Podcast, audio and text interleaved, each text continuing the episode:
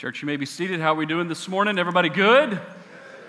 I'm happy to see you. My name is Luke, one of the pastors here at Holland Chapel, and it is a wonderful day to get to worship our Savior. Amen, church? If you are anything like me in this regard, I'm reminded all the time that I need Jesus. Are you reminded every day, either through our own foolishness or stupidity or something else, that we need Jesus? We need Jesus. I need him this morning. I'm so thankful, church, that over the last 10 weeks, that we've been able to look at God's law together. And I want to brag on you for a little bit. I didn't do this in the first service. I'm proud of them too, but I want to brag on you. What we've done in the 10 has not always been fun. We've looked at the Word of God and, and seen what God has for us, His children. If you remember the picture, God putting us on the couch and giving us instruction. And when a father gives a child instruction, oftentimes it's not fun, is it? And over the last nine, including today, it will be 10, the instruction that he's given has not always been fun. But I have enjoyed opening the Word of God with you and us all leaning in to what it has to say on the, the fun days and maybe the not so fun days. You have handled it so well, church. And I just want to brag on you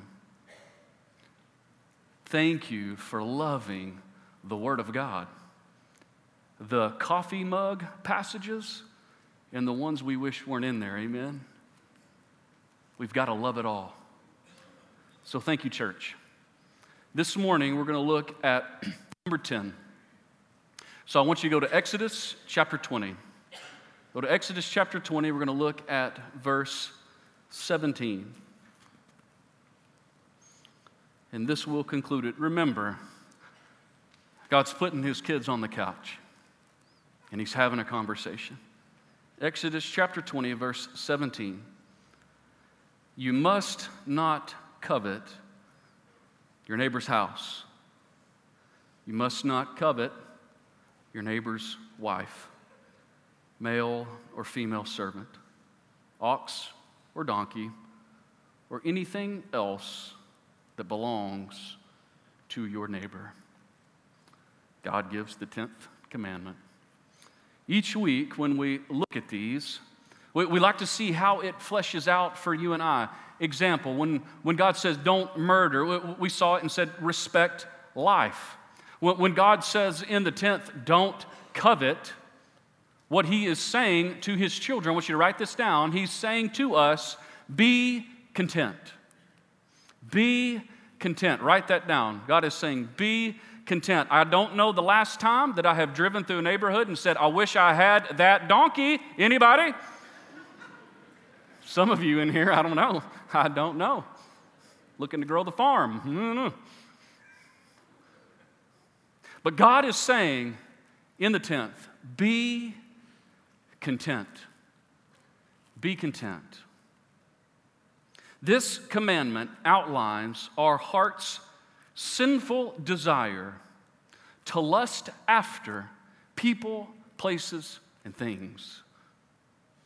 God is telling his kids that there is going to be a bent in your heart that is going to make you look after stuff other than me. And God is begging his kids in the 10th to be content. There'll be a question on the screen. This is how I want us to think about it in the simplest form. What do they have that I want? What do they have that I want? Now, God, in his sense of humor, this morning on the way to church, it's about a nine minute drive for me from Highway 70 to this wonderful place. And in those nine minutes driving down the interstate, not one, not two, not three, but four beautiful bass boats passed me by. I'm like, God, do you know what I've got to talk about today? And then here you are, just rolling down this temptation right down I 30. And what he was saying, Luke, are you content with that 1999 aluminum boat? Are you content? I said, God, I don't know. I'm, really, I'm wrestling with you on this. I'm wrestling with you, but I get it. It floats. It floats, and sometimes it catches fish. But let's, let's, go, let's go a little further with this.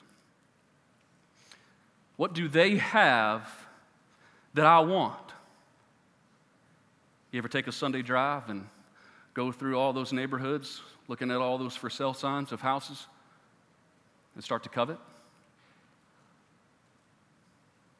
Or maybe on a Friday afternoon, you got a little bit of time on the way home from work and you pull through the car lot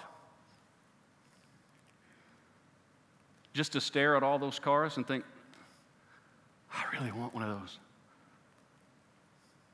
Really want one of those. Do you, do you covet after things? How about this one?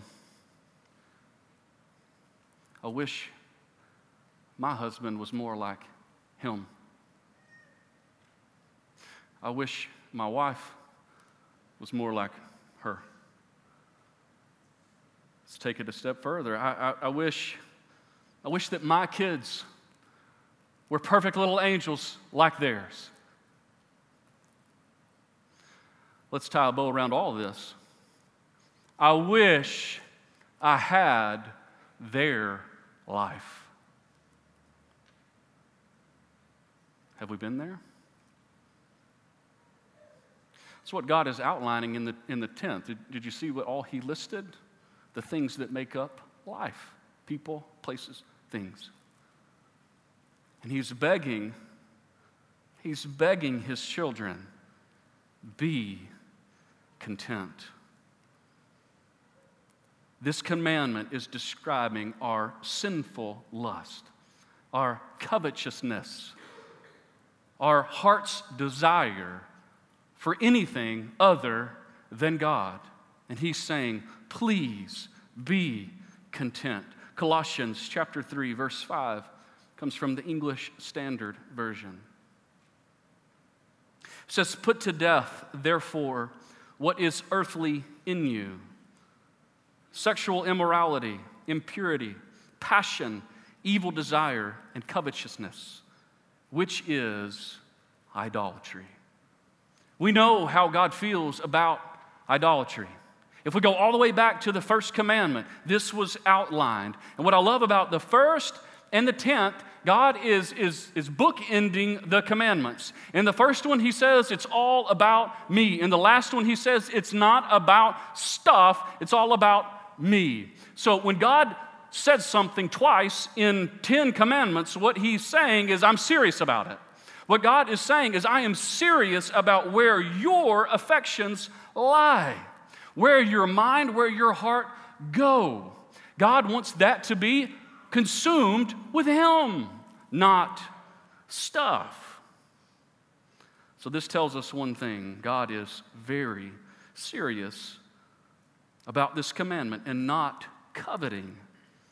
But what does it really mean? Let's define it. John Piper writes this about covetousness. He says it's desiring something so much that you lose your contentment in God. That's what this one means. Desiring something so much that we lose our affection, we lose our love, we lose our joy, we lose our contentment in God. We think we need this. But God is jealous for us. He's saying, It's only me.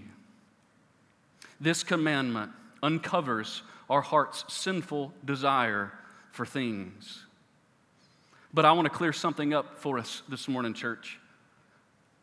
M- many teachers, many pastors have used the Word of God, maybe even this commandment, to shame people who are wealthy, to make you somehow feel bad for having money and having stuff. That's not what God is talking about in this commandment. Having a nice home in a safe neighborhood is not evil. Having a nice, reliable car is not evil.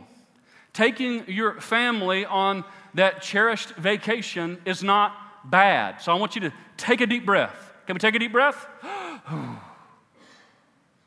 but here's where things can go sideways the overwhelming desire for those things, that's where the danger lies. Did you catch that? The overwhelming desire to obtain stuff is dangerous. And that's what God is challenging us with this morning. Those things in them of themselves are not evil, but where do they rank in your heart? How much of your time, how much of your energy, how much of your money is spent on trying to get that stuff? Is it consuming you? This can be the driving force behind our lack of contentment with God. I want stuff so bad that he falls in the list of priority. Let's flip it. God has fallen so far in priority that I have to fill the void with stuff. This is dangerous. This is very dangerous for a child of God. Let's look at the New Testament to see how we can get some help with the 10th commandment. Go to 1 Timothy chapter 6. Go to 1 Timothy chapter 6. We're going to read 6 through 12. And if you're one of those folks that love to highlight and underline in your Bible, I will encourage you to highlight every passage that we read this morning. 1 Timothy chapter 6, 6 through 12. It says, Yet true godliness with contentment, there's that word, is itself great wealth. You want to be wealthy, you want to have it all, be godly and be content. Amen?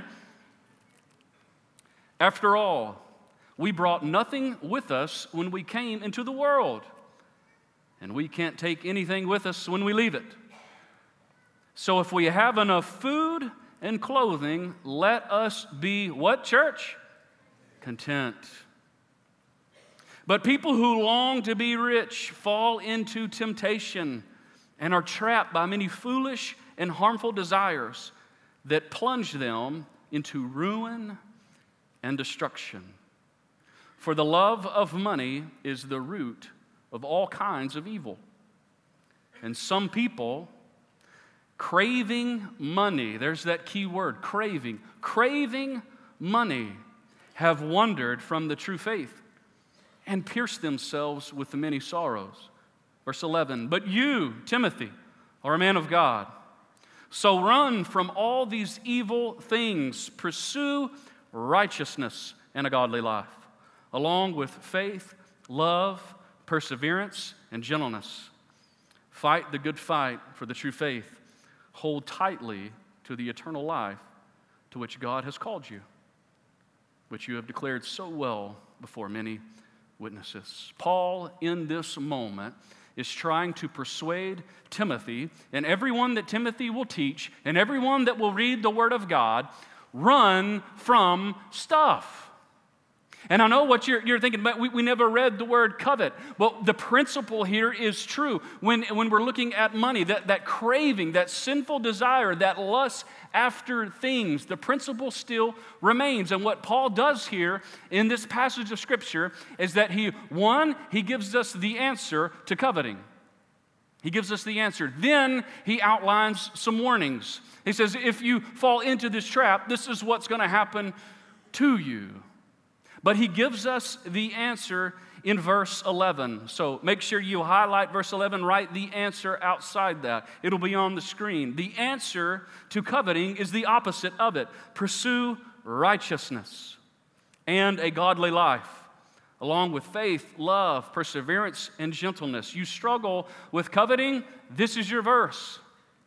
God is saying, don't pursue things, pursue righteousness. Don't pursue stuff, money, wealth, possessions. Pursue me. That's the opposite of coveting. longing after God, not stuff. So, Paul does a wonderful job sharing this with a, a young man in the faith. He says, Pursue godliness and faith. That's the answer. We need to understand this morning that this battle is a battle of faith. When we are tempted to covet, we are struggling with whether or not God is enough. I'm struggling with my faith. Is God really going to give me everything that I need, not necessarily what I want? Is God enough? Will He provide? John chapter 6, verse 35. Jesus replied, I am the bread of life. Whoever comes to me will never be hungry again. Whoever believes in me will never be thirsty. The words of Jesus. And here's what we really need to understand this morning, church. I want you to tune in, I want you to listen. The danger with coveting is it's a battle of faith. Is God enough? Will God provide? Is Jesus enough? And what I know about Christ, when he says this in the Word of God, when he says, I am all that you need, church, listen to me. Jesus is all that we need. Amen? He is it. And when Jesus says, Those that are hungry, those that are thirsty, those that are in need, when they come to me, I am the only one that can fulfill every need that you have. Do you believe it, church? Coveting is a battle of faith. Do I believe that Jesus is enough? Ask yourself that question. And then look at all that we are so tempted to covet. Is Jesus enough? Now, this is the bookend commandment. In the first sermon, do, do you remember the question that we posed? It's going to be on the screen. If I didn't have blank, would I still love God? This still rings true in the 10th commandment. Is He enough? Are you content with Christ and only Christ? Paul gives us the answer pursue righteousness, not stuff. In my home, I'm sure many parents can relate to this when we have that discussion with our kid, when they come to you and they ask the question, Dad, can I do this? Dad, can I do that? Dad, can we go here? Dad, can we do this? And you give them the answer, no. And then they respond with what, moms and dads? Why? The age old question. And because we love our kids, right, and we're good parents, we, we show them why, don't we, mom and dad? No, you said, because I said so, didn't you? But God loves us so much that He gives us the wine. He tells us, don't covet. And then because He loves us, He, he tells us why that's not a great idea. And so here's what we're going to do we're going to look at the Word of God and we're going to get three things, three reasons as to why coveting is not that great of an idea. So God tells us not to. And then out of His abundance of love, He tells us why. So, the first thing that I want you to write down is that it never fulfills. It never fulfills. Coveting things will never fulfill. On the surface, though, we like to think that if I only had this, if I only had that, if I could just get this, that, that my life would be easier. You ever fallen into that trap? If I could only live there, if I only had that many zeros in my bank account, if I just had this, if my kids would only do this, my life would be better. But we need to understand this morning that that stuff, it'll never fulfill. It'll never bring happiness. We only think that it will. That's a trick of Satan. Do not believe the lie. Ecclesiastes chapter 5, verse 10. Let's read it. Those who love money will never have enough. How meaningless to think that wealth brings true happiness. Let's talk about this one just for a second. If you know anything about the Word of God, you'll know who wrote the book of Ecclesiastes, a really rich guy named King Solomon. And you've probably heard it said before from the stage. If not, you'll hear it now that he is the wealthiest man to ever live.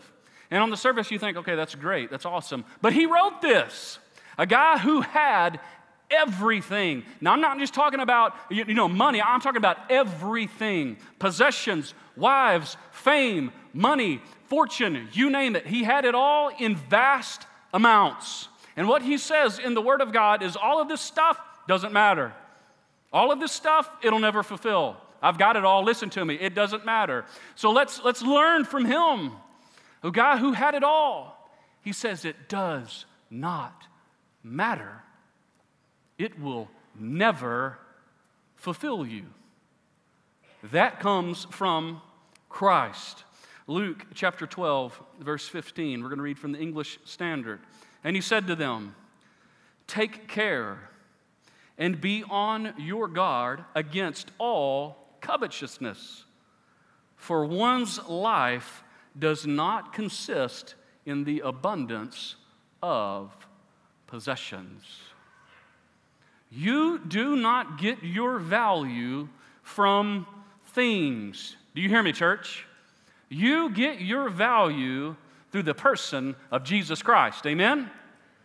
That's where your value's found. It does not matter how much stuff you have or how little stuff you have. Your value is found in Jesus. We've got to understand that this morning, especially if we're tempted to covet after things. That stuff is worthless, it's empty, it's vain, the Word of God says. It does not matter. Ecclesiastes chapter 5, verse 15. We all come to the end of our lives as naked and empty handed as on the day we were born. We can't take our riches with us. Church, if we can't take it with us, why should we waste our lives in pursuit of it? Why would we ever? The only thing that matters for eternity is your faith in Jesus. That's it. That's the only thing that will fulfill us. We've got to shake the lie of Satan that fulfillment comes in possessions and money and stuff. It doesn't. It only comes through Christ. I wrote this down in the simplest form I possibly could. Not for you, for me. It reads Things will let you down Jesus won't. I need things simple. Stuff will let you down. Jesus never will. The next thing that I want you to write down is this it's a danger, remember? Coveting, it, it stirs up other sins. Coveting, lusting, craving stirs up other sins. Now, if we're being warned, if the Word of God says if you fall into this trap, then it's going to lead to that trap, it's going to lead to that trap, and it's going to lead to that trap, I would stop and pause at the very first one and go, okay, God, what are you saying? Tell me. Because I don't want to fall into anything else. God is saying this sin can lead to so much more. Be careful. He's saying, children of God, be careful. 1 Timothy chapter 6, verse 10, we'll read it again. For the love of money is the root of all kinds of evil. And some people, craving money, right, that sinful desire for stuff, have wandered from the true faith and pierced themselves with many sorrows. We're not going to get into it all this morning, but if we look at this through sound doctrine, what this is really saying is that those that are in pursuit of Jesus or in pursuit of things don't know Jesus. So those that are only consumed with stuff will earn themselves hell. Now, for you and I that have placed our faith in Jesus, we, have got to look at this and go, there, there are many dangers that lie when I only pursue stuff and not God. Let's look and see what Pastor James tells us. James chapter 4, verse 2. It says, You want what you don't have, so you scheme and kill to get it. You are jealous of what others have, but you can't get it. So you fight and wage war to take it away from them. James describes the sinful bent of our heart when it comes to lusting after stuff. And what this pastor tells us is that we will scheme, we will do whatever to get that stuff. And those schemes, church, listen to me, those schemes are never godly. The schemes to acquire that stuff will never honor God. And I think we got a side note, we got we to talk about this for a second. I think Satan uses social media to tempt us in coveting more than anything else. Do you agree, church? Here's how this plays out for us. Not picking on anybody, picking on myself. Here's how this plays out for us. We've had a rough day. We're kind of low. We feel bad about our life, where we're at, the money we have, what we do, we don't have. We get on social media and we start to scroll. And lo and behold, Satan does something. Man, he posts that, he, he, he posts that, that photo of that new home that your friend just built. Been there? Start to covet. Man, wish I had that. We had that bad day. We're, we're, unhappy with our job. We're unhappy with our life. We're unhappy with the business of, uh, business of life. And then we jump on social media and we see that that family just got off that really awesome vacation. Oh, I wish I could do that. You ever been there? Am I preaching to anybody this morning? Just myself. That's what God, or that's what Satan does in our life to take our affections off of God. He gets us to think about other things. And, and here's, here's just a, a plain warning to you, church.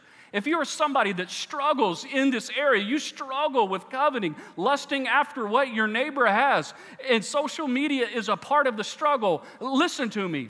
Get off of it. Stop looking at it. It's only for your destruction. Satan is using it to draw your affections away from God. You think I have to have that to be fulfilled. And what do we just learn? That this stirs up all kinds of sin in our life. When all we do is constantly crave what others have. James says we become jealous. And when we become jealous, those evil schemes start to come into our mind and heart. How can I get that? Those schemes never honor God, so be careful. If that's what Satan is using to distract you, make a change, church. Recognize it and make a change. The third thing, the third danger is this it's, it's really simple. Coveting can destroy your life can destroy your life. You ever heard this quote, this phrase about sin? Sin will take you farther than you want to go, keep, her than you, keep you longer than you want to stay, and cost you more than you want to pay. You ever heard that, church? Is it true? It's true. And coveting will take you down roads that can lead to your ultimate destruction. 1 Timothy chapter 6, 9 and 10. But people who long to be rich fall into temptation and are trapped by many foolish and harmful desires that plunge them into ruin and destruction. For the love of money is the root of all evil, and some people craving it have wandered away from the true faith and pierced themselves with so many sorrows. Let's listen to the Word of God. Let's read this passage of Scripture and believe what it says.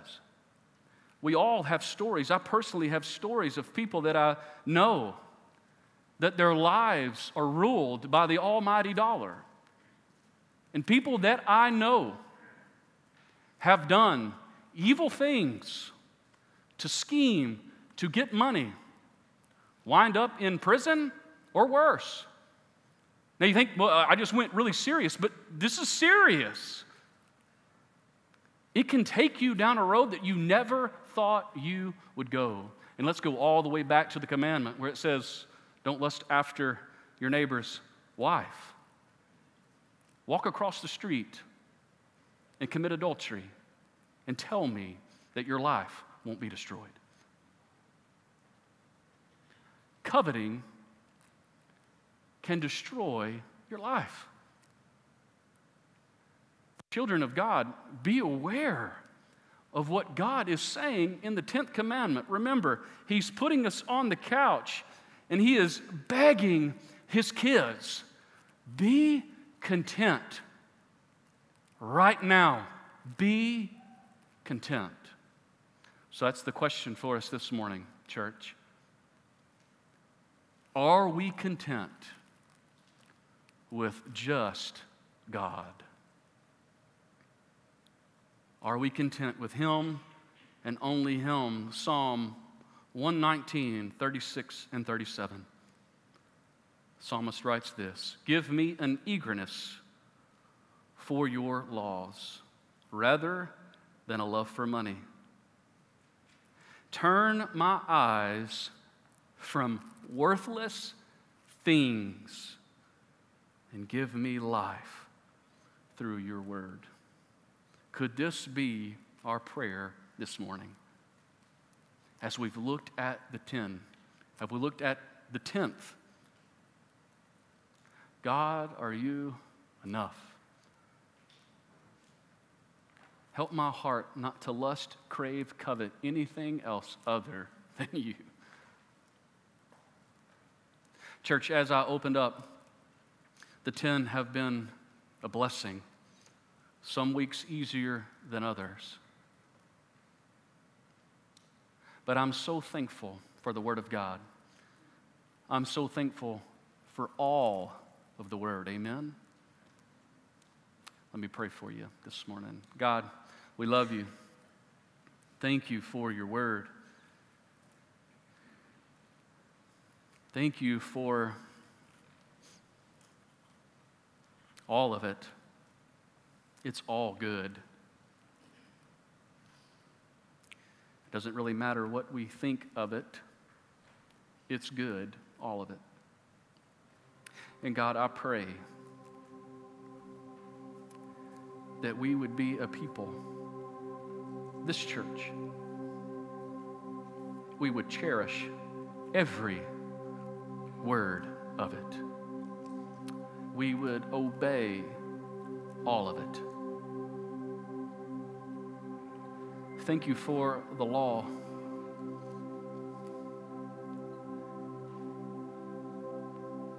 And God, it's done, I believe, exactly what it says in the book of Romans. It shows us how sinful we really are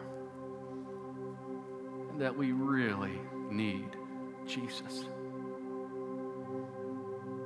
So, God, I want to praise you for sending Jesus, the one who fulfilled the law